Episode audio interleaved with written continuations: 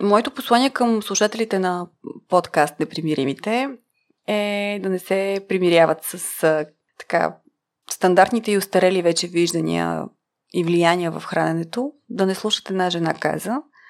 Ако се интересуват от а, метаболизма си и желаят да обогатят познанието си, да се консултират с качествени специалисти. Доктор Райна Стоянова е специалист по ендокринология, болести на обмяната и диететика. В епизода си говорим за хранителни навици, полезни навици, малнутриция и Райна отговаря на въпроси на слушатели – ако съдържанието ти допада, ще съм благодарен да се абонираш за непримиримите в платформата, в която слушаш. Така ще спомогнеш за разрастването на канала и да продължавам да те срещам с значими за обществото личности. Отворен съм за всякакви мнения, критики и препоръки, за да подобряваме заедно съдържанието на подкаста. Приятно слушане!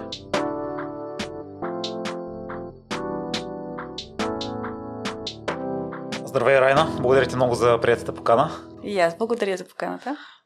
Ще се представиш ли първо на слушателите, ако някой не е запознат с теб? Казвам се Райна Стоянова и съм лекар, специалист по ендокринология и болести на обмяната и диететика. А, така, имам голям опит в медицината. Работила съм и в клиника по гастроентерология с желание да взема и такава специалност. И това така и не се реализира в миналото. В последствие впаднах в ИСУЛ, където взех специалност по ендокринология и болести на обмяната. Имах щастието и късмета да работя в единствената порода си метаболитна клиника в България.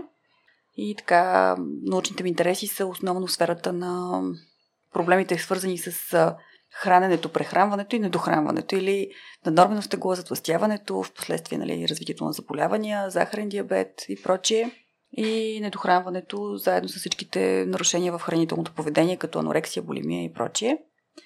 А, сега работя в а, така, един, една, един по-инновативен медицински център, казва се Regina Life Clinic. А, той е също своеобразен метаболитен център, ком център, клиника в Obesity Management или клиника, в която така имаме сертификат, че можем да менажираме затластяването, което е така доста престижна сертификация и ни костваше много усилия. В медицинския център, освен мен, работи екип от ендокринолози, диетолози, кардиолог, ортопед. Общо взето обхващаме всички осложнения на наднормено стекло. Съдов хирург, правиме интравенозни терапии, те са така популярни в момента, много са модни. Ние ги правим най-вече с цел да помагаме на пациентите чисто терапевтично. И лаборатория, аптека и така.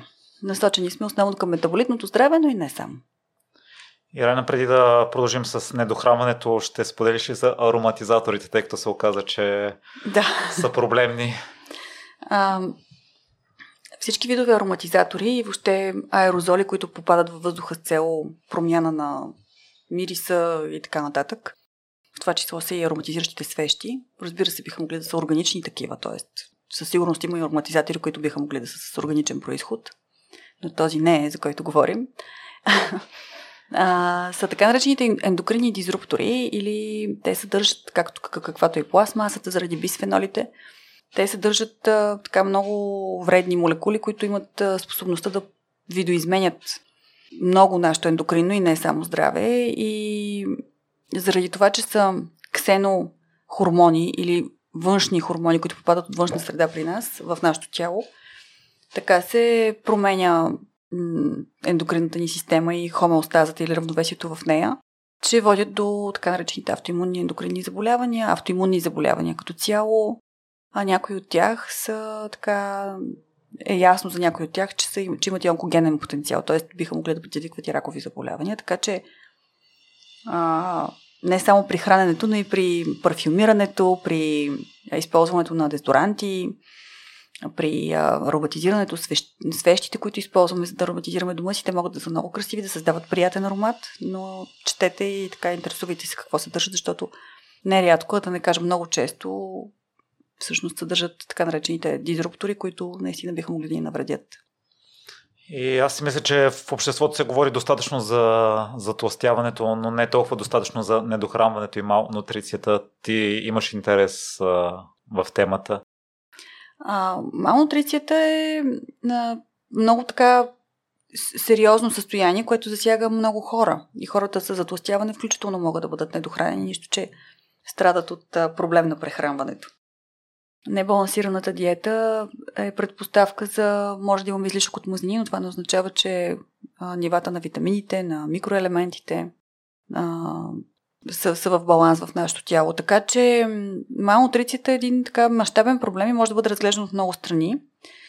А, недохранването или маразма, нали, още както се казва, като по-тежка дума, а, са проблем най-вече на хората, които имат хронични заболявания и които по една или друга причина не могат да се хранят адекватно на своите нужди.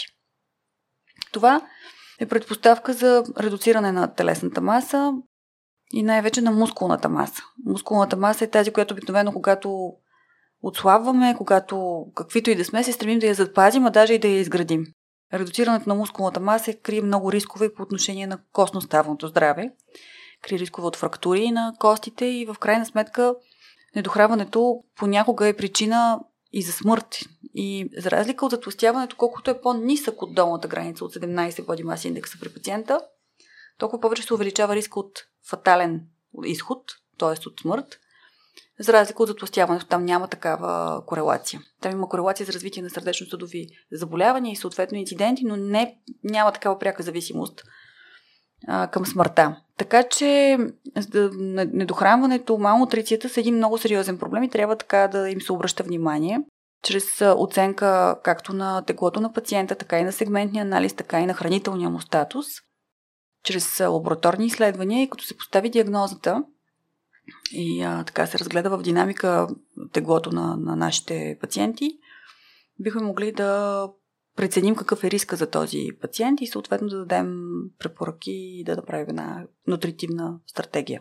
Малнутрицията е много сериозен проблем, както казах, при хронично болните пациенти, като при онкоболните пациенти, но е най-сериозен при пациентите в реанимация, защото там те се нуждаят от адекватно клинично хранене, от адекватно вливане на парентерални разтвори, които да съдържат всичките макронутриенти в подходящо съотношение, а именно липиди, т.е. липидни разтвори, протеинови разтвори и въглехидратни такива, защото самото реанимационно състояние, самото състояние в интензивното отделение е едно катаболно състояние. Организма се бори да се пребори от каквото и да е заболяване, да, да оживее, да е жив. Изразходва много повече калории, отколкото в нормално състояние и съответно нуждите не са обичайните, са много повече и е наистина важно това да се случва.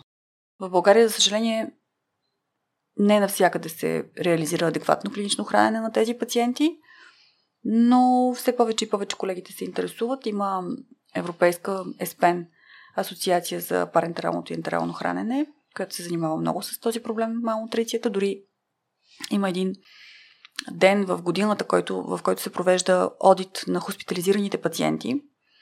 И той се казва Nutrition Day. Всяка година има различна така тема.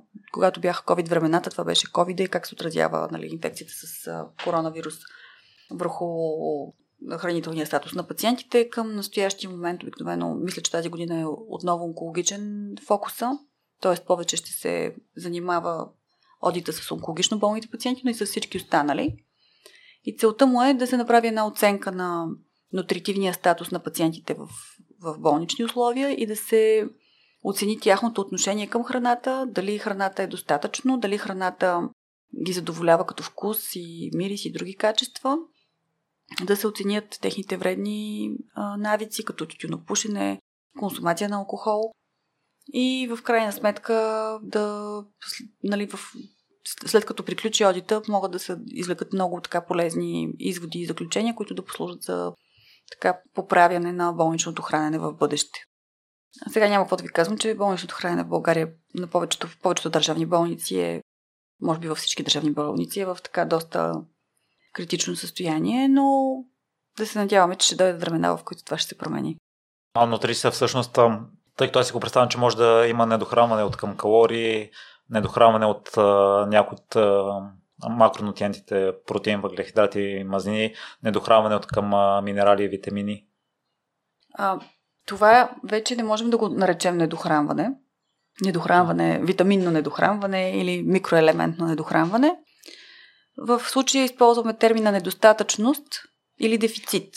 Ако, например, стоеностите на витамин D в кръвта са под долната граница, но са над 10, те са вече разли, различни нали, референтните стоености на различните лаборатории, но са над определено число, казваме, че имаме недостатъчност на витамин D, да кажем. Защото той е витамин хормония, не е близък до мене. Или пък на витамин B12. Ако е на долната граница, ако е малко под долната граница, казваме, че имаме недостатъчност. Но ако е много-много нисък, близко до нулата, ако е в някакви такива много ниски стойности, казваме, че вече пациента има дефицит на този витамин и съответно може да бъде субституиран, т.е. заместен. В обратния случай, когато е в недостатъчност, го суплементираме, т.е. добавяме го. По отношение на микроелементите, те са толкова важни в нашето тяло, че недостатъчността или липсата могат, например, нали, на калия или на натрия да доведат до заболявания тежки, свързани с изправяне на линията в ЕКГ-то и съответно смърт. Така че там нали, много по-рано човек се усеща и би трябвало да реагира. Или пък с бъбречно заболяване и така нататък. Така че нали, не, не можем така да го, да го дефинираме. На общата публика ми е трудно да го обясня, но като цяло а, малнутрицията сама по себе си, в себе си, в формулировката й се включва и често дисбаланс на електролити, минерали и витамини. Като част от цялостното определене. Но малнутрицията е термин, който а, показва недохранване, недостатъчно, недобро хранене, в резултат на което се нарушава качеството на живота и възниква заболяване на, на, на, на човека. А, няма настъпва процес на състояние на катаболизъм, загубва се мускулна маса, загубва се масна маса и това създава рискови предпоставки. Нали?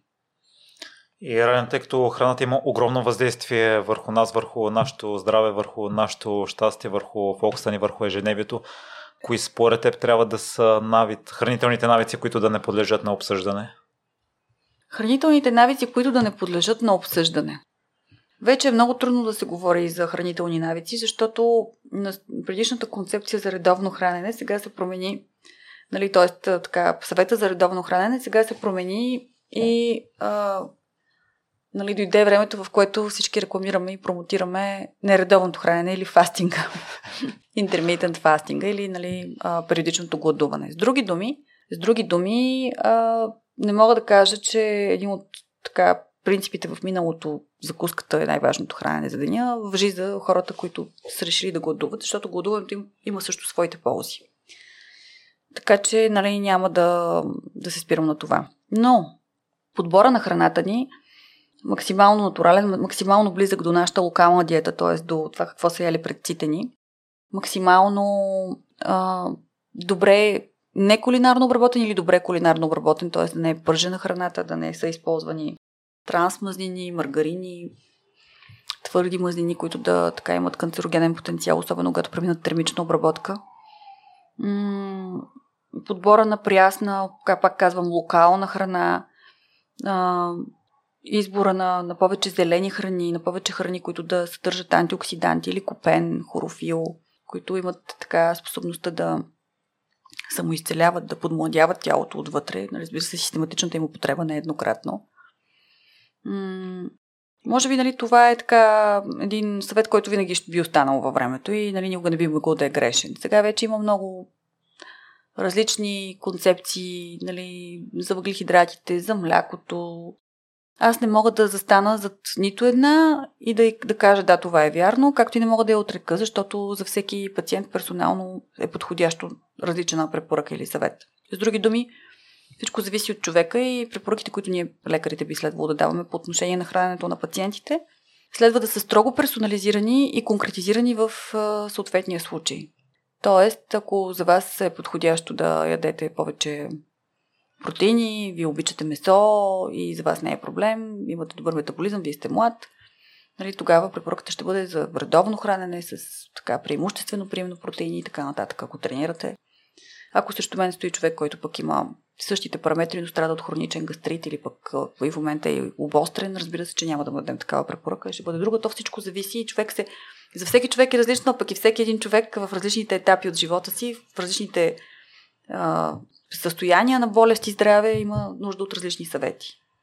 Напълно съм съгласен и тъй като за мен това е един от навиците, който не подлежи на обсъждане, аз да си приготвям храната с много-много редки изключения.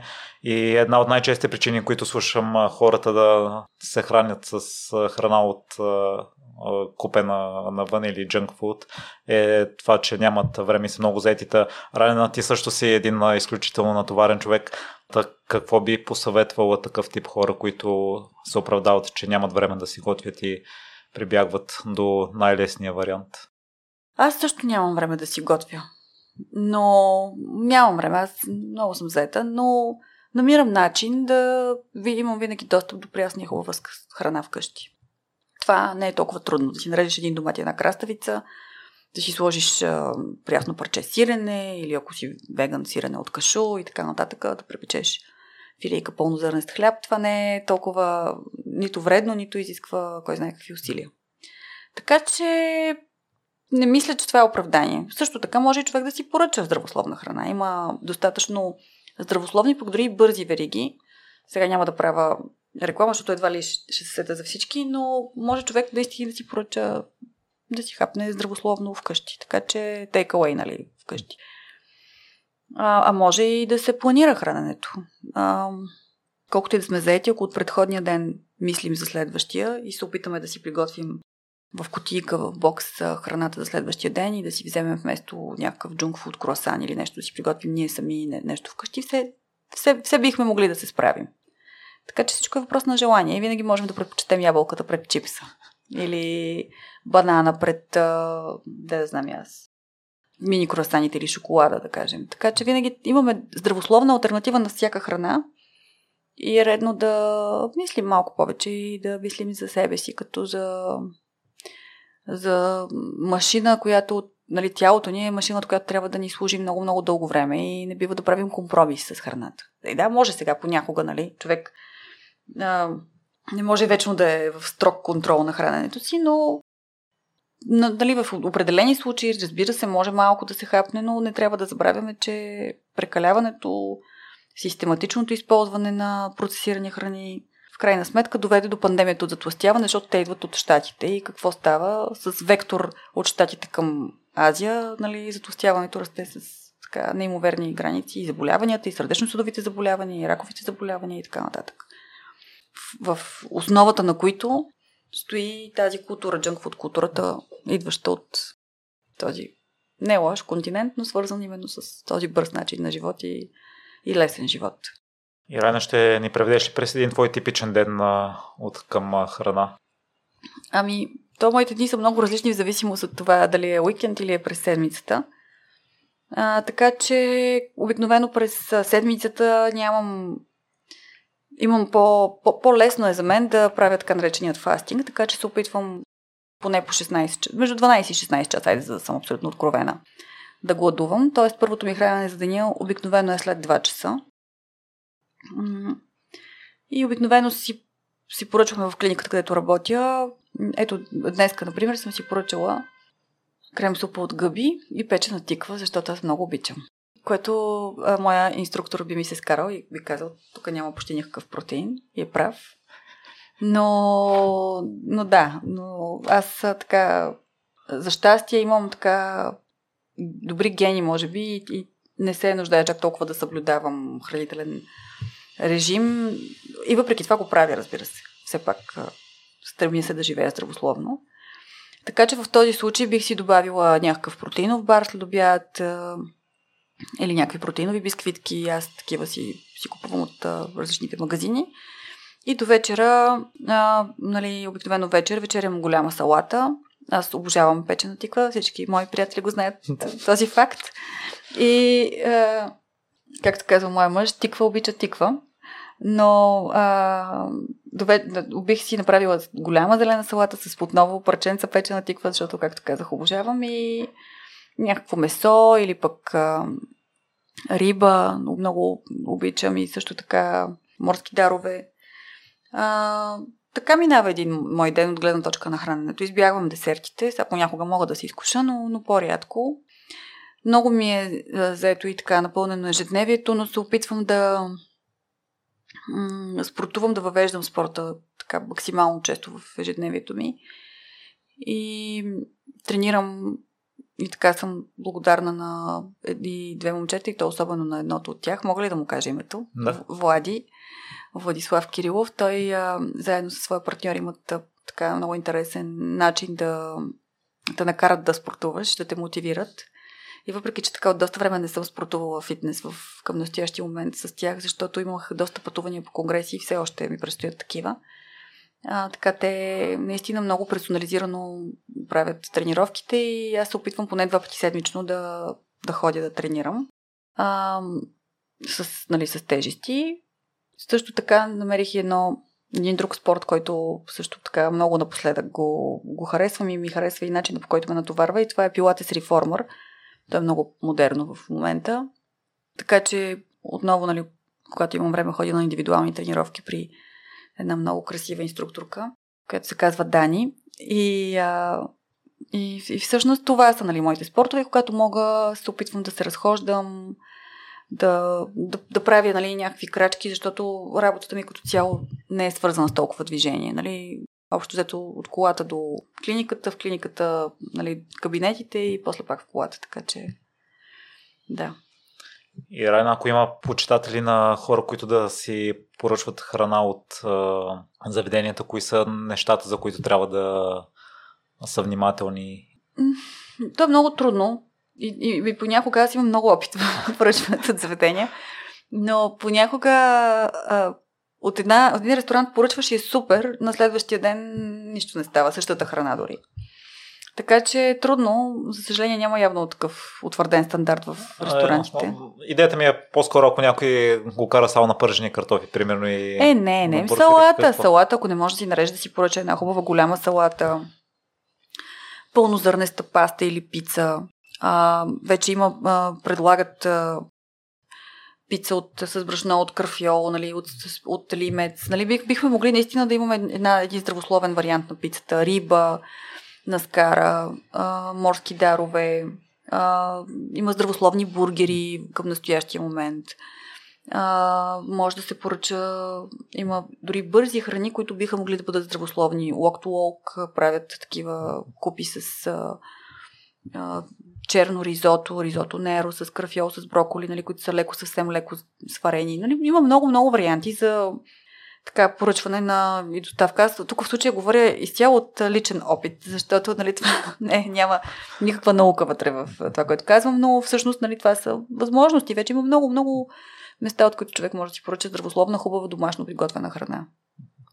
Почти домашно, защото не е в домашни условия, но нали, с такива претенции. Да, на мен идеята ми е хората, които не са запознати или нямат интерес, евентуално да подобрят малко част от а, А да не си. говорим, тук е момента да кажа и това, че има а, фирми, които предоставят кетеринг на здравословна храна. Вие сигурно знаете това. Аз едно време а, на младини имах а, така, участвах като партньор в една такава фирма, която доставяше храна в къщи и всъщност човек получава на входната си врата кутийки с храни. Знаете сигурно за този тип бизнес които са специално подбрани за всеки по-отделно, изградени и с специализиран софтуер. И ако не обичате нещо, нали, не ви се доставя, ако пък обичате друго нещо, пак тогава ви се доставя по-често. А, така че в, към, към този момент а, беше така доста, доста добър вариант за хората, които имат и възможност, защото то не е ефтино, но които имат възможност и съответно им доставяхме храната до тях, те за следващия ден всичко е приготвено, чака ги закуска, обяд, знак, с вечеря.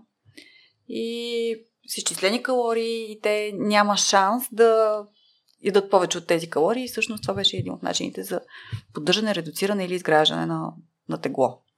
В зависимост от целите и нуждите на съответния клиент.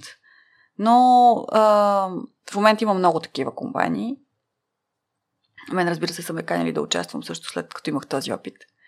Но някакси не, не, не ми се струва, че вече ми е интересно. Но, но към този момент така, да, тогава ня, не беше толкова. Ние покрай COVID много разбихме takeaway услугата. Доставката на храна. Към този момент сякаш беше много интересно именно за това, защото нали, хората, особено зетите хора, имаха така здравословна храна в красива котийка, поднесена по прекрасен начин, за да може да си... И не използвахме пластмасови котии, които са ендокрини дизруптори, да се върнем на началната тема. А използвахме такива, които са за многократна употреба. И всъщност така, това беше нещо, което беше доста важно за, за мен специално. И Райна за заетите хора, които след работа минават през супермаркета, има ли нещо да допълниш, което не сме споделили? До момента е да внимават а, при избора на какви храни си купуват? Ами, за заетите хора, които минават след работа през супермаркета, аз какво си купувам, когато минавам? Купувам си, специално в супермаркета до нас има штант, на който се готви. И има не лоши така, варианти за хапване. Има печено месо, има нали, всякакви видове зеленчуци, има дори салати, има супи. Така че можете просто да се възползвате от, ако има такъв вариант нали, до вас. Ако не, зеленчуци, салата, ако обичате ядете млечни продукти, някакво хубаво сирене или кашкавал или котич чиз, който е така по-здравословната альтернатива, по-бедна на мазнини, по-богата на протеини. И ето една чудесна чаша вино и ето една чудесна вечеря. И, Райна, има доста въпроси от а, слушатели. А, темата предизвика интерес и ми се иска да а, минем през а, тях. Първият въпрос е, понеже има доста противоречиви мнения за пиенето на сода при стомашни проблеми, какво бихте препоръчала? Опасно ли е да се пие сода за по-дълъг период от време? Не. Натрив карбонат. Не, не е опасно. Пиенето на сода се така е ба, така известен, устарял вече начин за неутрализиране на стомашната киселинност. Когато тя е повишена, когато имаме състояние, при което е повишена стомашната киселинност, секретират се повече храносмилателни ензими, нали, това създава предпоставка за а, възпаление на стомашната легавица и развитие на така наречения гастрит. Който гастрит, ако пък имаме и м, така не, недостатъчно а, силен хиатус на хранопровода или там, където хранопровода влиза в стомаха, ако там връзките са малко, колагенови връзки са, са малко по-разхлабени, може да, да доведе и до така наречения рефлукс или връщане на стомашни киселини в хранопровода, което води и така до оригване и много неприятно усещане. Това понякога дори възпалява чак гърлото, понякога има и така наречената реактивна пневмония при тези пациенти, които имат тежък рефлукс и дълъг. Пиенето на сода облегчава тези симптоми, защото тя има локално pH и неутрализира стомашната киселинност.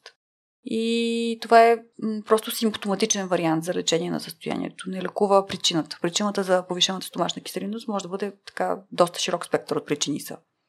Най-често е хеликобактер пилорната инфекция. Тук влизам вече в дълбините на друга специалност гастроентерологията, но хеликобактер пилорната инфекция е повсеместно разпространена и тя е един от така основните причини, причини за развитие на гастрит. И лечението и етиологичното, е, нали, етиопатогенетичното, както казваме, е свързано с приема на антибиотици, а понеже той вече този хеликобактер стана много резистентен, а, лечението му е свързано с понякога прием не на един, на няколко антибиотика. А, и понякога, не, е, ако една терапия не помогне, минаваме към следваща, имаме втора, трета и така нататък. Друга причина може да е приема на някакви нестероидни противовъзпалителни или друг вид лекарства, които също увеличават киселеността в стомаха по различни механизми. Трета причина може да е а, някаква конфигурация на стомаха, която просто е по-различна. А, четвърта причина много често се случва при пушачи а, много често има до голяма степен и предразположеност, така че много са причините. Е хубаво тези пациенти не да възприемат само симптоматично сода или какъвто и да е препарат, който да намалява киселиността в стомаха, а да се консултират с специалист по гастроентерология. Понякога се налага провеждането и на така диагностични изследвания по-сериозни, за да може да се установи причинителя, след което да се излекува пак няма да кажа за винаги, защото това, че ще го ерадикираме, ще го унищожиме, е, примерно хеликобактера, не означава, че няма да се върне след време. Но поне за един така доста голям период от време, за един по-голям период от време да си осигуриме спокойствие на стомашно-чревния тракт. Така че съвета ми е да не пиете сода, да отидете на гастроентеролог с две думи. По какъв начин да подходим, когато чувстваме дискомфорт след хранене, подуване тежест в корема без да използваме медикаменти? По какъв начин да подходим? Да. М- трябва да внимаваме с хранителния режим, за да не допускаме поддуване и тежест, но понякога това непременно се случва. Без прием на медикаменти, нали, аз съм лекар и обикновено начините по които лекувам хората са чрез медикаментозно на терапия. Но просто трябва да променим хранителните си навици, ако имаме тежести, поддуване и газове, да избегнем газообразуващите се храни. Да пием повече вода. Водата е винаги така един добър начин за подобряване на перисталтиката и за да имаме да си осигурим редовен, както се казва, родовен стомах и черва. А, има и някои упражнения, които, нали, чрез промяна в а, стойката на тялото, чрез а, нали, някои упражнения с гъване на краката, нали, също можем да облегчим тези симптоми. И все пак не бива да забравяме, че имаме и много така безвредни лекарства, а, които, например, най-елементарния симетикон, който а, не се освоява, действа на повърхностно напрежение на мехурчетата в стомаха и червата или по-популярен като е спомизан, много добре би ни помогнало да се освободим от напрежението, но дългосрочно е хубаво да се променят навиците, така че да се чувства човек добре и да не се налага да приема медикаменти. Ти засегна темата, но не навлезе в нея за периодичното гладуване и важността на закусването, та разлика при мъжете и жените, а не като инструмент на, за отслабване, а като начин на хранене. И, идеята на предишното гладуване не е само да ни а, помогне да постигнем идеалната си фигура, но и нали, концепцията е по-скоро антиейджинг и е свързана с а, идеята, че когато гладуваме, а, инсулиновите нива намаляват, това покачва нивата на растежния хормон, който се секретира соматотропния хормон от хипофизата, IGF-1, нали, неговата периферна инсулин, инсулин гроуд фактор 1 молекула и съответно това води до а, нали, така, повишаване на регенеративните способности на организма. Или поне така е концепцията. А, тя идва от Запад, отново от Штатите, така много е препоръчвана от много учени, тестване и изследване на миши модели и наистина така би могла да ни осигури евентуално подмладяване и дълголетие. Доколко е доказано, не съм съвсем сигурна при хората. Даже съм сигурна, че не е все още, но макар, че има такива експерименти с хора, биологични експерименти, само експериментират тези хора и измерват биологичната си възраст и всъщност има вече, да, нали, ето има няколко доказателства, които показват, че гладуването, нали, процесите на автофагия, които се предизвикват, помагат на, на младостта, на това да се чувстваме по-добре. М- сега, по отношение на мъжете и на жените има полови различия. Те са свързани с хормоните, които са Знаете, че жените имаме месечно разпределение на хормоните, много по-различно от правата линия на тестостерона при мъжете. Така че би следвало в определени моменти от месечния цикъл на жената нали, гладуването да е по-краткотрайно, не повече от 12 часа. Защото тогава нивата на някои от половите хормони биха могли да причинят така по- висок риск от а, спадане на кръвната за, захар, крейвинг или така вълчи глад към а, храни и това да доведе до голям дискомфорт. Не, целта нали, не е да се чувстваме дискомфортно в кожата си, а напротив да, да се чувстваме по-добре. При мъжете няма такива индикации. Единственият проблем би бил, ако тренират на, на гладно, нали, ако започват да правят особено усилия, такива физически усилия, които са свързани с а, интензивно мускулно натоварване, това би довело до разкъсване на мускулни влакна, до, така, до, до повишена, повишен риск от загуба на мускулатура вместо от изграждането й. Това не зависи ли от приема на калории генерално? Ами да, но имам така много важни правила, които трябва да спазваме преди и след тренировка. И, и генерално, естествено. А има ли значение диапазона, в който гладуваме? Тъй като аз вечерям много рано, стандартният метод, който съм чувал е обратното да се пропусне закуската. Според мен, ако така човек се умее да направи прозореца, в който да гладува, да бъде по-скоро а, да пропусне вечерята и да има една хубава, може би една идея по-късна закуска, т.е. прозореца да бъде изместен не в първата част на деня, а във втората, със сигурност това би било по-здравословно. Но лайфстайла, нали, тази модерна дума, начинът ни на живот по-лесно ни позволява да пропускаме закуската, което и по-трудно вечерята, защото съгласете се, прибираме се да се видим с семейството си, да си сипаме една чаша вино, да така, да, да си поговорим, нали. По-трудно е, особено ако човек е в семейна среда, да пропусне вечерята, отколкото закуската. Добре, да кажем в часове идеалния диапазон според теб, в който да се храним, от колко до колко ще е. Ако за стандартно човек си ляга в 6, а става в 6 и си ляга в 10. Идеалният диапазон, в който да се храним, ако човек става в 6 и си ляга в 10. Да. Има ли такива хора? Ми аз се опитвам горе-долу да... Браво. Ами, е, зависи, ако си избрал да гладува. Ако си избрал да гладува ли ме питате? Да, да спазва 12, 14 или 16 часа. Ами, идеалният диапазон, в който може да се храни, това е от 2 до 6, да кажем, в тези 4 часа. 2 до 6-7 вечерта. Забелязала ли си, има ли проучвания за храни, които спомагат а, съня? Да, разбира се. Това са всичките храни, които са богати на метионин, на успокояващи така, протеини. Това е млякото, топлото мляко, то е много известно. Чайовете, билките, жълтия кантарон, маточината, нали, имат успокояващ ефект върху нервите, така че много се препоръчва вечер вместо нещо друго, един топъл чай, а може и с лъжичка мед. А, за да имаме добър и пълноценен сън, е хубаво да сме консумирали достатъчно въглехидрати. Това е известен факт.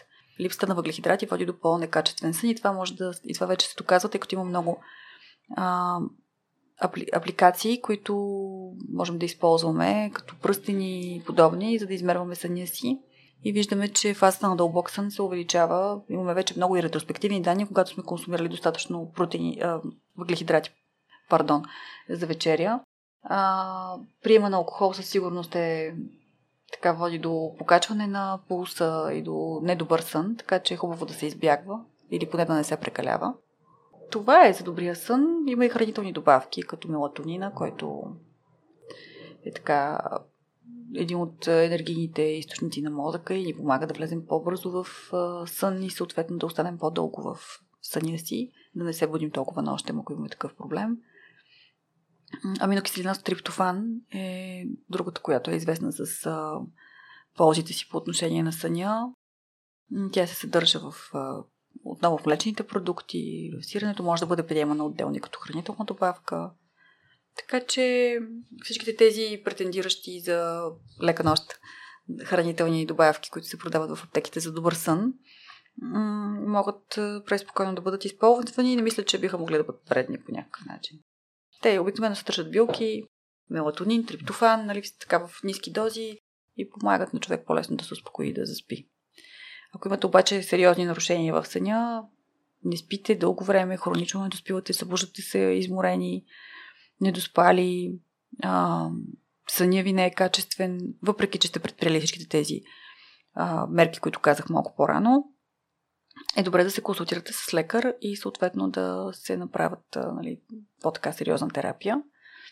И тук е мястото да кажа, че имаме така много добри данни от подобряване качеството на съня на пациенти, които си правят инфузии с никотинамид диноклеотид над плюс молекулата на младостта.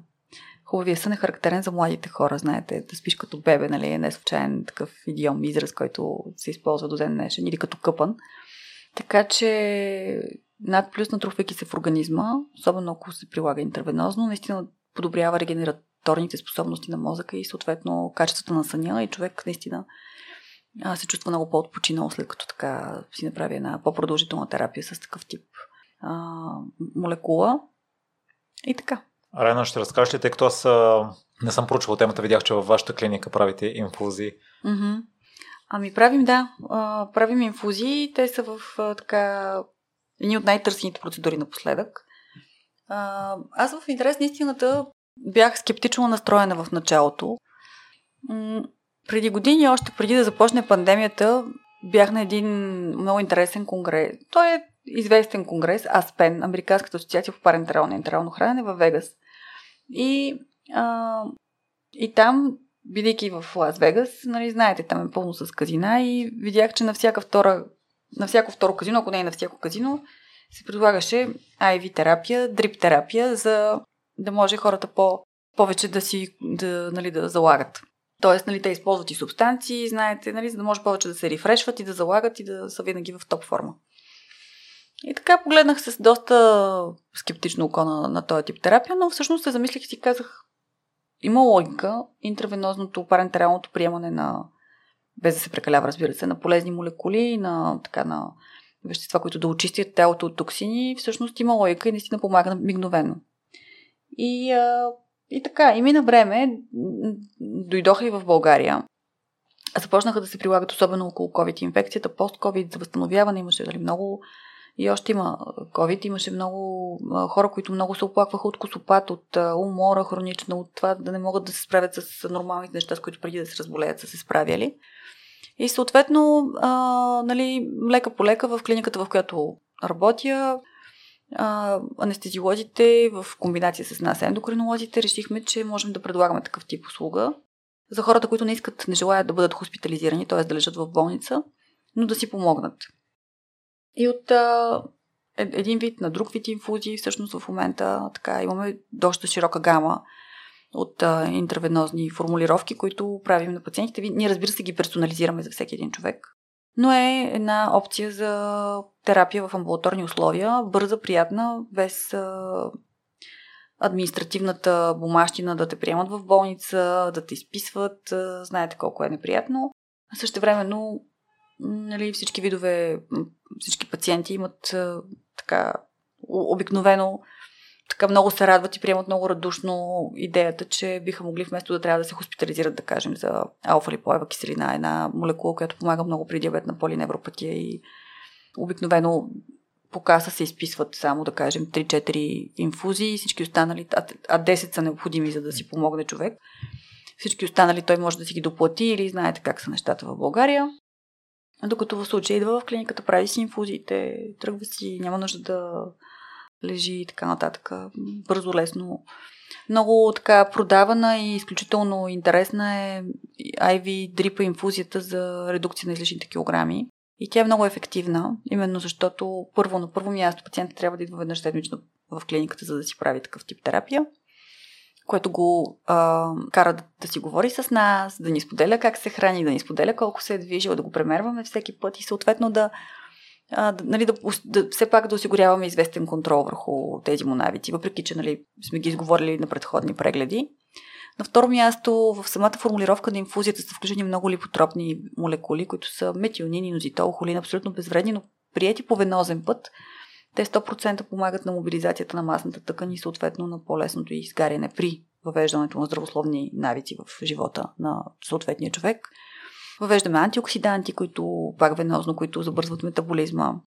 Въвеждаме витамини, тъй като при един рестриктивен начин на хранене винаги има риск от недостатъчност на витамини и минерали. Въвеждаме електролити, въвеждаме дрениращи молекули.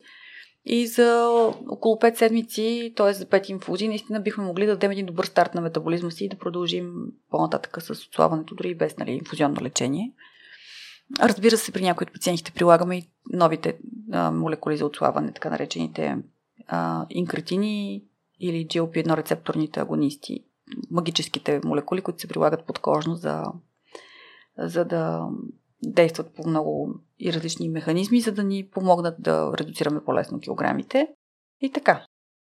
Но при всеки индивидуално, нали, не, не трябва да смятате, че персонализирания подход е много важен в IV терапията и опита. И това да се работи с а, тим, с екип от а, специалист по анестезиология, реанимация и вътрешна медицина, в зависимост от проблема на човек. Ако е ендокрин, ендокринолог, ако е кардиологичен кардиолог, ако е съдов, съдов хирург, нали, трябва да има поне двама специалисти, за да се направи правилната формулировка и без риск. Защото пък има и друга страна на, на, на, на инфузионната терапия. Все пак се прави венепункция, все пак е инвазивна. Има риск от алергия, има риск от възникване на шок. Трябва да сте сигурен, че сте в добри ръце в този момент. Така че не, че искам да правя реклама, но сме да твърдя, че ние вече така натрупахме доста опити и, и сме може би едни от наистина медицински, задълбочено, професионално провеждащите този тип терапия. А, идват и много пациенти с малнутриция, така че наистина и в клиничното хранене така доста се развихме. Мисля, че при нас, ако не е друго, не е сигурно. Аз освен на, за инфузите и генерално за храната си мисля, че за всеки е строго индивидуално, тъй като различните храни на всеки човек влияят по различен начин и може би всеки сам трябва да се... Ами да, точно за това съветваме пациентите да се консултират всеки един по един, нали не може просто да изградим един хранителен режим, ето така. Трябва да го премерим, да го прегледаме, да му направим лабораторни изследвания и чак след това да мислиме как да изградим, да направим хранителен дневник на пациента, т.е. да видим той как се храни по принцип, каква е обичайно динамиката на теглото, какви са вкусовите му навици. Така че много, много неща се съблюдават при създаването на хранителен режим. Той трябва да осигури здраве и да даде възможност на, на човека да го спазва едва ли не до края на живота му, т.е. за винаги. Т.е. да не е силно рестриктивен. Т.е. диетата или хранителният ни режим трябва да бъде максимално здравословен и близък до нас самите, за да можем ние да не се притесняваме да го спазваме. И Райан, да се върнем на съня. Нещо, което съм чувал като препоръка е поне 2-3 часа преди лягане. Хапването ли? Да. А, колкото по-рано, толкова по-добре. А, колкото по-рано вечеряме, толкова по-добре ще спим и ще се чувстваме на сутринта. А, ранната вечеря е нещо, което и от гледна точка на гастроинтестиналния ни тракт, и от гледна точка на цялостното ни здраве винаги се препоръчва. Но минимум, да, 2-3 часа, за да може храната да се евакуира от стомаха и да си осигуриме така спокоен стомах през нощта. Въпреки, че някои тежки храни могат и по-дълго време да се застоят и съответно, особено ако едем някакво тежко месо, е хубаво да го, да го консумираме по-рано. И Райан, още един въпрос за яденето вечер. Защо въпреки, че има изследвания, че калориите прияти за целия ден са най-важни относно отслабване и доказват, че хора, които вечерят късно отслабват, стига да са в калориен дефицит. Ендокринолозите препоръчва да се яде до залез слънце и да се вечеря предимно протеини фибри. Ами, чудно ми е кои са тези ендокринолози, едва ли. Ние се познаваме и знаеме кой какви съвети дава. А, така, разбира се, че е важен а, калорийния прием overall, изцяло, нали, за 24 часа за деня. Разбира се.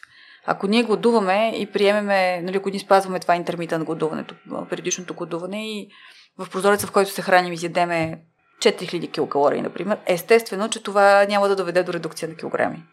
Смисъла на гладуването е съвсем различен. Той не е за да загубим тегло, както казах по-рано, не бива това да е нашия мотив, а по-скоро е свързан с процесите на подмладяване, които се активират в тялото на човека, който решава да практикува така нареченото периодично гладуване. И то е свързано с именно нали, тази мотивация. Тоест, решението ни да го спазваме не не е свързано с а, това да загубим тегло. Не би трябвало да е свързано, въпреки че ако останем в калориен дефицит в тези часове, в които се храним, изцяло за деня, ако калориите, които трябва да приемем са по-малко от тези, които ни се полагат, ние най-вероятно ще получим и, не най-вероятно, но ние ще редуцираме и килограмите си. Ползите при гладуването са съвсем различни. Късната вечеря абсолютно не е противопоказана, ако човек иска и няма проблеми с стомаха, да си яде и 5 минути преди да си легне. Въпросът е, че не се препоръчва, защото, пак казвам, добре е храната да се евакуира от стомаха и да спим спокойни, да имаме добър и качествен сън.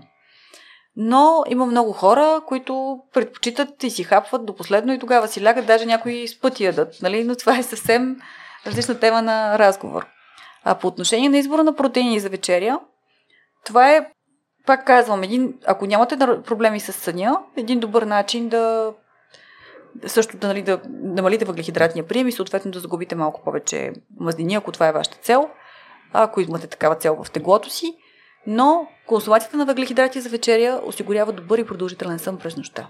Хипогликемиите, в които може да изпадне, те са силно казано хипогликемии, но спаданията на кръвната захар будят мозъка и влушават качеството на съня. Така че едни добри въглехидрати, едни пълнозърнести, едни въглехидрати, с които бавно се разграждат, биха били така добър избор. Но нека да е балансирана порцията. Нека да не казваме само въглехидрати, само протеини, само мазнини. Нека да си имаме една порция, в която да се съдържат балансирано всеки един от макронутриентите. Два-три въпроса в един. Някои хора пропускат закуската, за да, да са по-фокусирани, така че Можеш ли да препоръчаш храни за фокус, ако се различава от а, стандартно от стандартния ни режим или ако всичко е това, което е оптимално за нас, не ни трябва нещо специално? Защото има хора, които след прием на закуска или на обяд им се доспива. Ами им... да, аз съм един от тях. А, когато се нахрани човек добре и донасита, особено ако има повече мазнини в храната, така хубаво се засища и обикновено това така провокира едни други процеси на храносмилане, на спокойствие и почва да му се доспива. Глада, лекостепенната хипоинсулинемия, т.е. ниските нива на инсулина, когато сме гладни, ниските, по-ниските нива на кръвната захар, ни правят да сме нервни, да сме напрегнати, да сме по-концентрирани, да сме по-ядосани и, и това понякога ни прави по-така фокусирани в това, което правим.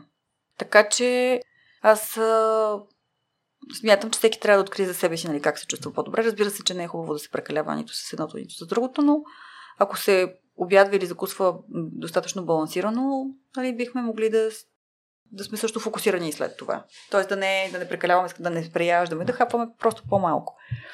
А, от опит, когато аз уча за изпити, за да мога да уча, едно от моите си така лично нещо, което съм открила за себе си, един от навиците, който тогава влиза в живота ми, той тогава ми става навик, е да се държа леко гладна. Именно за да мога да съм по-концентрирана и да съм леко по... да не ми се спи, да съм едва ли не леко раздразнителна. И съответно тогава, така в тези моменти, още в момента, в който се наям, задължително трябва нали, да си почивам. Така че, да, разбирам хората, които пропускат храненията най-вече, за да могат да са по-фокусирани и концентрирани. Има логика в това, което казват те. А в крайна сметка, защо ни се доспива след храна? Аз и при мен някой път съм забелязал, дори да се храня с едни и същи неща, някой път ми се доспива, някой път не. Ами, качват се нивата на кръвната захар, на инсулина. Това предизвиква процеси в мозъка, които изискват почивка. Храносмилането само по себе си изисква почивка. Ако понякога се случва, понякога не, може би е свързано с това как сме спали предходната нощ. Ако предходната нощ не сме се наспали, то при всеки повод да ни се доспи, ще ни се доспи, нали. ако пък предходната нощ хубаво сме се наспали, едва ли нали, ще ни се налага толкова да си, да си лягаме. Райна, какво ти е мнението за качеството на храните и по какъв начин се отразява това, че почвите са по-бедни на хранителни стойности спрямо миналото? И слушател дал пример с сирането. В момента е по-воднисто. За плодовете и зеленчуците също съм чувал, че нямат същите стойности на витамини и минерали в състава си спрямо. Мнението ми относно качеството на хранителните продукти към настоящия момент е много разнородно и е свързано с а, факта, че в хранителните магазини можем да намерим както много качествени, органични и така продукти, които са с високо качество, така и много нискокачествени такива. И по отношение на въпроса за сиренето, имаме си български държавен стандарт, хубаво е сиренето да се произвежда по него. И има си съответната методика и технология и то би трябвало да осигурява достатъчно качествен продукт. Ако той не е качествен, бидейки направен по този стандарт, то сигурно компонентите, които съдържа, не са съвсем качествени или сигурно производителя не е съвсем коректен в това, което пише на опаковката на продукта. Така че това се отнася за всеки друг продукт. И разбира се, че цена-качество обикновено са свързани и хората предпочитат по ефтините продукти, които обикновено са свързани с по-низко качество. Не е задължително винаги, но става това нещо. Така че винаги дори яйцата хубаво е да са от свободно отглеждани кокошки, които са хранени с а, правилните семена, за да може да си осигурим качествен продукт. Това е много, много важно и е свързано и с развитието на много заболявания в последствие на трупването нали, на такъв вид вредни вещества в тялото ни.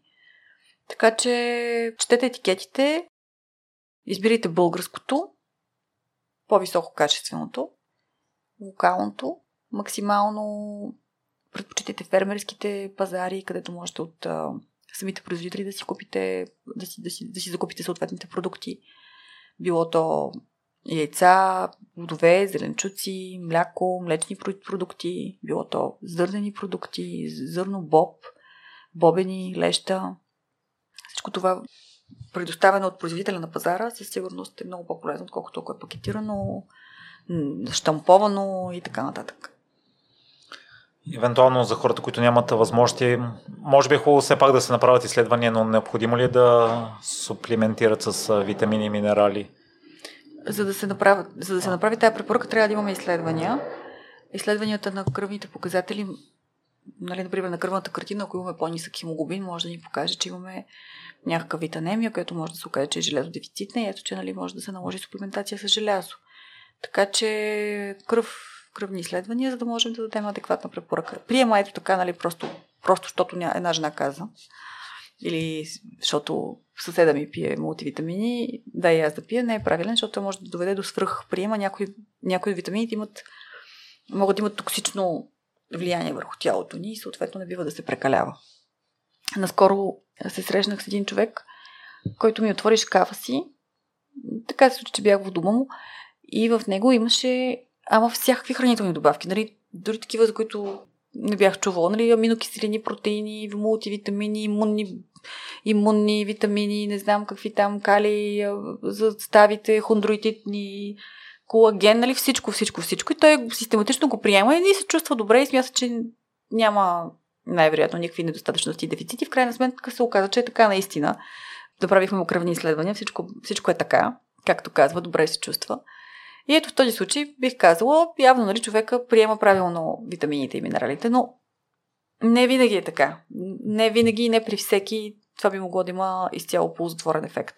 И да не забравяме, че приема на такива таблетки, капсули, прахчета, а, там, в каквато и да е форма, шейкове, ампули, всичко това има вътре Съдържат се, нали, освен активните молекули, се съдържат изгъстители, емулгатори, отсветители, съдържат се лактоза, съдържат се малтодекстрини, съдържат се вещества, които да удължат срока на годност, каквото и да пишат. Винаги са все пак по някакъв начин пакетирани и консервирани и това изисква допълнително преработка в нашето тяло, допълнително преминават през черния дроб и може да обремени организма по друг начин. Тоест, нали, не бива толкова дългосрочно и толкова постоянно, систематично да се приемат всичките тия а, предлагани на пазара продукти, защото да, пазара пък изобилства, нали, като влезеш особено в някоя такава другерия или как се казва, дето има хранителни добавки, които най-често за да са хранителни добавки, за да са регистрирани като такива, не са проверени, не са преминали през а, контрол, а, не се знае точно дали това, което се съдържа вътре, отговаря на етикета.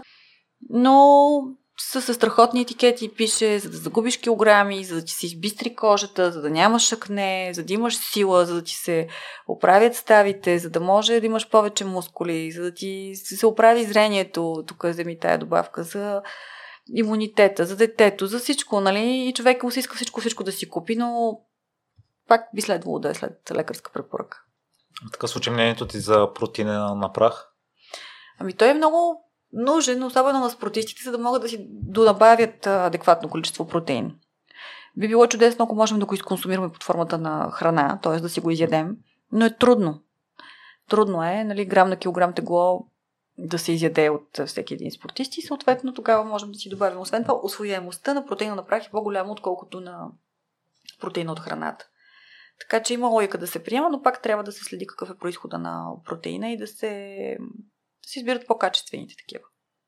Мнението ти за млечните продукти, тъй като има дебати. Аз генерално съм чувал противоречиви мнения за всичко. На, до момента не знам дали има нещо, за което са обединени всички лекари и нутриционисти. Та, твоето мнение за млечните продукти? Млечните продукти са една, една наистина голяма тема. Сега вече има данни, които показват, че консумацията на млечни продукти, на мляко и млечни продукти е свързана с активиране на стероидни рецептори в кожата и съответно провокиране на масна секреция и съответно акне. Така че ето един от проблемите, при които препоръчваме да се намали, да се редуцира консумацията на мляко и млечни продукти при пациенти, които страдат от акне и възпаление на кожата. А, дори и други. Но за акнето е доказано. А, що се отнася до, така, ако трябва да дам съвет на общата популация, на всички хора, Млякото има своето място, тъй като той е един от най-сигурните източници на калци. И не бива да се... Млякото и сирането, разбира се.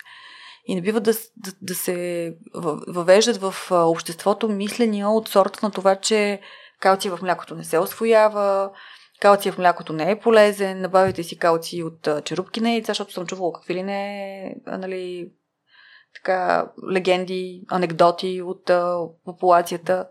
Млякото има своето място и приема му е много важен, за да имаме здрави кости и зъби. Както от ранна детска възраст, така и в късна възраст, във възрастта, в която вече а пък коста обеднява на калци, именно заради процесите на стареене, които започват да се случват и там. Така че калция има своето място, млякото и млечните продукти е много важно да присъстват в хранителния ни режим, ако, ако разбира се нямаме противопоказания, лактат, дехидрогеназната недостатъчност, липсата на недостатъчността на един ензим, който разгражда лактозата, налага прием на безлактозно мляко или на сирена, които са по-зрели, в които няма лактоза. Ако имаме алергия към казеина, към млечния протеин, на кравето мляко, съответно можем да избираме друго мляко или пък а, да, да сме по... Тогава вече можем да го избягваме и да избираме някакви от останалите ядковите альтернативи и така нататък. Но млякото си е една много полезна и хубава храна. Мнението ти за изкуствените подсладители? Изкуствените подсладители са една огромна тема, защото са най-различни. А, нали, сукралоза, захарин, а, сега вече се използват и много а, производни на алкохоли, таксилитол и подобни, така че които не са чак толкова вредни. Но изкуствените подсладители сами по себе си а, са вредни в огромни количества, т.е. ако систематично в големи количества се прилагат. Те, разбира се, са един от начините, чрез които диабетиците могат да си, да си подслаждат а, храната и съответно все пак да усещат по-сладкия вкус и им осигурява един по-комфортен живот, по-комфортен вкус. Така че не мога да кажа, че съм абсолютно против. От време на време, по-малко.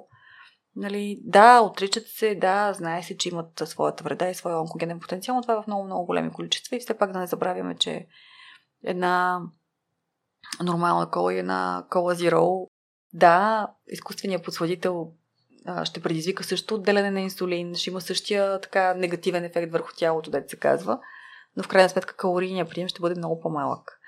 Така че аз съм и за и не, т.е. в така в умерена позиция. А мнението ти за кафето?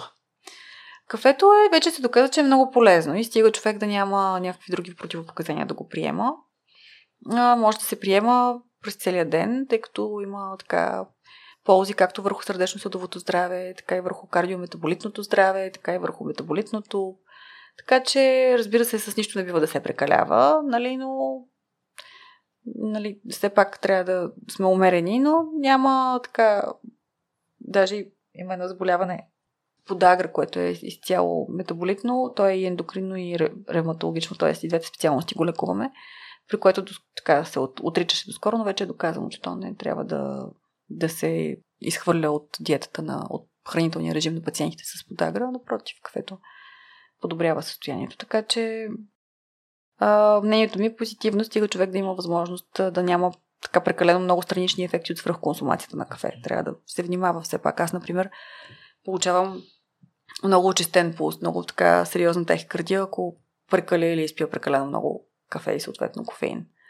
Но кафето е изкуство и култура и така има своето място в ежедневието ни, особено на българите. И Райна, за финал едно послание от теб към слушателите. Докато се готвих за разговор, слушах няколко интервюта на лекари, на нутриционисти една жена каза, че връзката ни с храната трябва да е постоянно развиваща се и постоянно да се обогатяваме, така че всеки човек е на различен етап от развитието си с хранителните навици. Знам, че е много обобщено, но едно послание към хората да са една идея по-осъзнати и една идея по-внимателни с това, което приемат. А, Моето послание към слушателите на подкаст Непримиримите е да не се примиряват с а, така стандартните и устарели вече виждания и влияния в храненето, да не слушат една жена каза. Ако се интересуват от а, метаболизма си и желаят да обогатят познанието си, да се консултират с качествени специалисти, които са учили за такива които са така достатъчно квалифицирани и биха могли да дават персонални съвети, а не съвети, които са базирани на личният им опит. Това е много важно. А, аз съм ендокринолог, но така стана, че във времето някакси, ето виждате, съм много популярна с даването на хранителни съвети. Колкото и да не ми се ще. Но явно, не знам, явно така стана.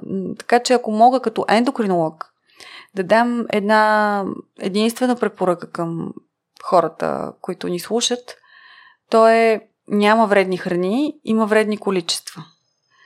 И няма. И, и всъщност дозата прави отровата. Така че не се лишавайте, Избирайте, разбира се, винаги по възможност здравословни, балансирани храни, здравословни альтернативи на вредните храни. Но дори и да прибегнете към нещо, което не е познато като полезно към настоящия момент, към някоя джънк фуд храна, към нещо, което много ви се е прияло, но искате да го опитате, просто внимавайте с количествата. Нека бъдат една, две, три хапки. Не се лишавайте, не лишавайте мозъка си, не се лишавайте от награждаване с някоя ваша любима храна, защото това кара а, мозъка и психиката ни да страдат, а не, не е хубаво. Все пак един живот живеем. Така че дозата е много важна във всяко отношение. Дори в материалния и в нематериалния свят. И разбира се, тъй като съм лекар, пожелавам на всичките ви слушатели да са здрави, да се интересуват от здравето си, от тялото си и да се опитват с всеки един изминал ден да подобряват поне един вреден навик, т.е. да намалят вредния навик или ефекта му върху тялото. Дори да пушите цигари, намалете количеството на изпушени цигари. Нека да не са 10, нека да са 5, нека да са 4. Дори да консумирате алкохол, знаем, че това не е, не е полезно. Нека да не пием една бутилка, нека да изпием половин, нека да изпием две чаши, нека да изпием една чаша и ще видите как лека по лека, стъпка по стъпка ще се чувствате по-добре. Тоест, намалете риска от вредния ефект върху тялото си, какъвто и вреден навик да имате. И за храненето въжи този съвет. Ако толкова много ви се яде нещо, което знаем, че не е полезно, хъпнете си, но малко. В общи линии е това. Благодаря. Моля.